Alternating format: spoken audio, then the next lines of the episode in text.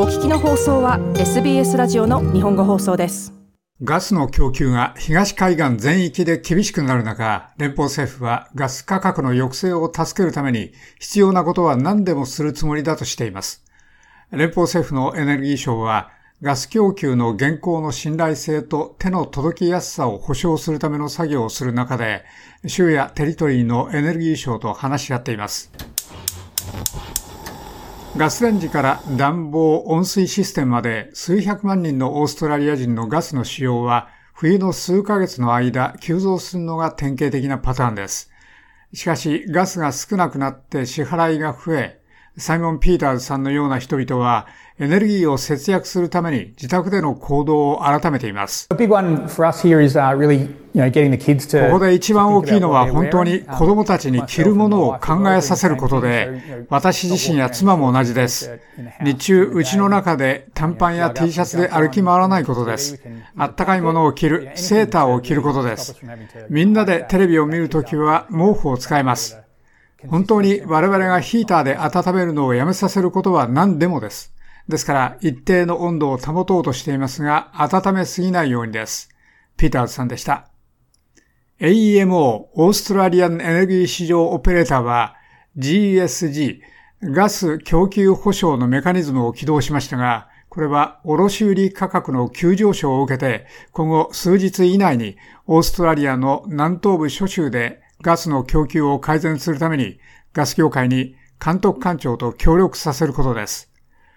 オーストラリアエネルギー利用者協会のチーフエグゼクティブ、アンドリュー・リチャーズさんは、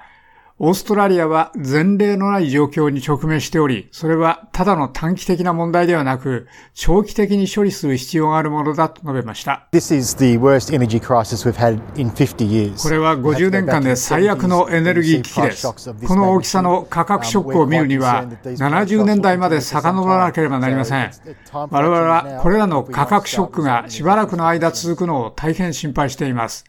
もし我々が消費者のために、これらの問題を解消し始めたいと思うならば、今が行動する時です。リチャーズさんはこのように述べました。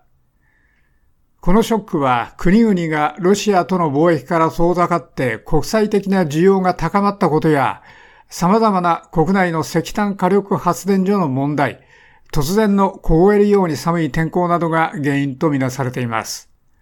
ビクトリア州政府のダニエル・アンドリュース首相は、去る木曜日に、州全域の寒波が州内のガス価格に影響しかねないように見えることを認めました。AEMO は警告を発したと思います。これはおそらく長い間で最も寒い冬の初めで、それがシステムにいくらか圧力をかけていると思います。アンドリュース首相でした。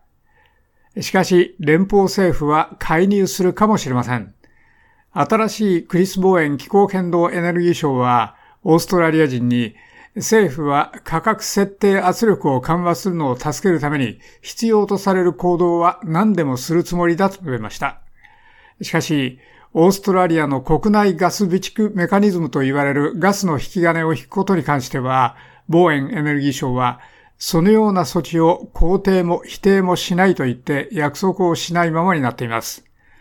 ボーエンエネルギー省は、その法的な引き金を引いても短期的なエネルギー危機には効果がないだろうと述べました。たとえ今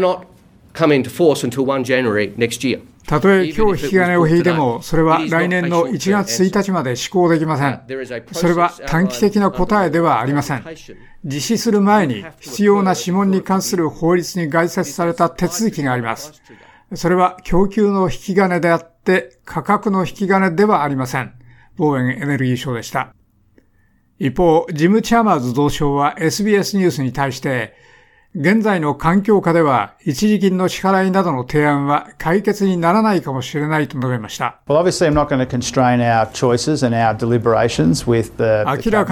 閣で我々の選択や自由裁量を縛るつもりはありませんが、それらの類の現金の手当に関しては、私は人々に率直でありたいと思っています。それらは高価です。我々は前の政権から少なくとも3兆ドルの負債を引き継ぎました。ですから、我々は責任を持つ必要があります。できません。予算には我々のすぐにしたいことをすべてする余地はありません。我々は優先順位を測る必要があります。チャーマーズ蔵相でした。連邦政府は更新可能なエネルギーの使用を増やすことと送電システムをさらに改良することが長期的な解決策だと言っています。もし我々がたった今、エネルギー価格に関して抱えている重大な難問を直す簡単で手っ取り早い方法があるならば、政府はすでにそれに手を伸ばしていたでしょう。いかなる責任ある政府でも、その引き金を引く前に測る必要がある要素がたくさんあります。そして、彼らがたとえそうしたとしても、それに関連する一連のプロセスがあります。ですから、私はそれについてもただ人々に率直に言いたいと思います。なぜなら、引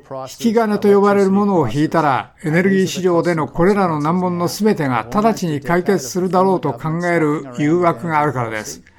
それはガスやガソリンの価格、電気の価格以上です。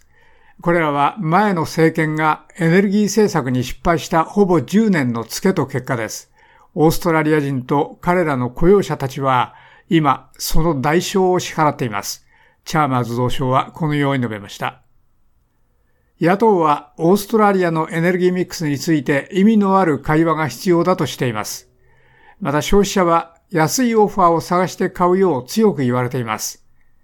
オーストラリアンエネルギーレギュレーターでは、住宅の顧客は供給先を変えることによって電気代を 24% 程度減らせると言っています。以上、SBS ニュースのモニーク・プエブロズとフィリッパ・カリスブルックのレポートを長尾久明がお伝えしました。